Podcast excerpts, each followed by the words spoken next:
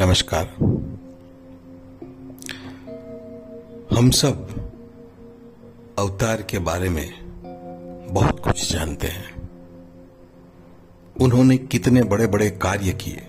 भगवान श्री राम ने, भगवान श्री कृष्ण ने। कितने महान कार्य किए, उन सब के बारे में हम बहुत कुछ जानते हैं। और हम अपने घर में छोटे छोटे बच्चों को भी उनके बारे में बताते हैं। और ये अच्छी बात है। पर मैं आज उससे आगे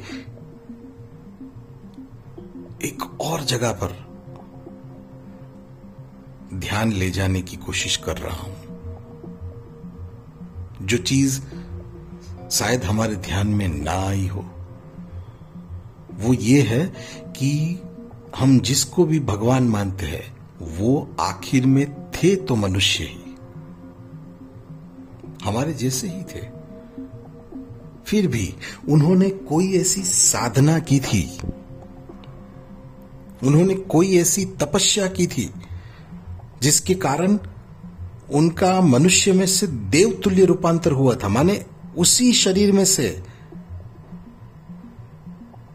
साधना के कारण, तपस्या के कारण कुछ बदलाव हुआ था। कोई ऐसी विशिष्ट साधना थी, जिसके कारण उसी शरीर में से हमको उस भगवत तत्व की अनुभूति हुई और इसके लिए हम उनको भगवान मानने लगे।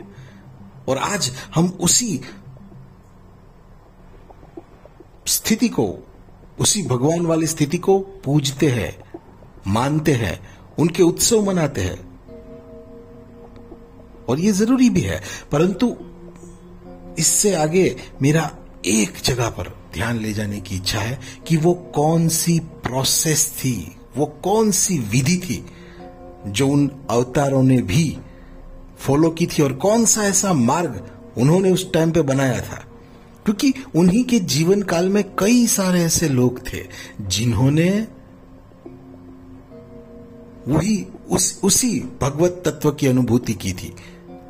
इन्हीं अवतारों के माध्यम से। माने उन्होंने वो प्रोसेस को अपनाया था। उन्होंने उस वक्त वो अवतार जो मार्ग लेके आए थे, उस मार्ग को, उस साधना को कई सारे लोगों ने की थी।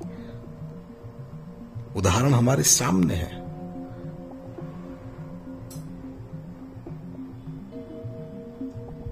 अर्जुन, महाबली हनुमान जी और उनके जाने के बाद नरसिंह मेहता जी तो कुछ जो हम नोटिस करें, वो ये है कि वो भगवान बने, उसके पीछे कौन सी साधना थी? कौन सी प्रोसेस थी? कौन सी तपस्या उन्होंने की थी? जिसके कारण वो भगवान बने?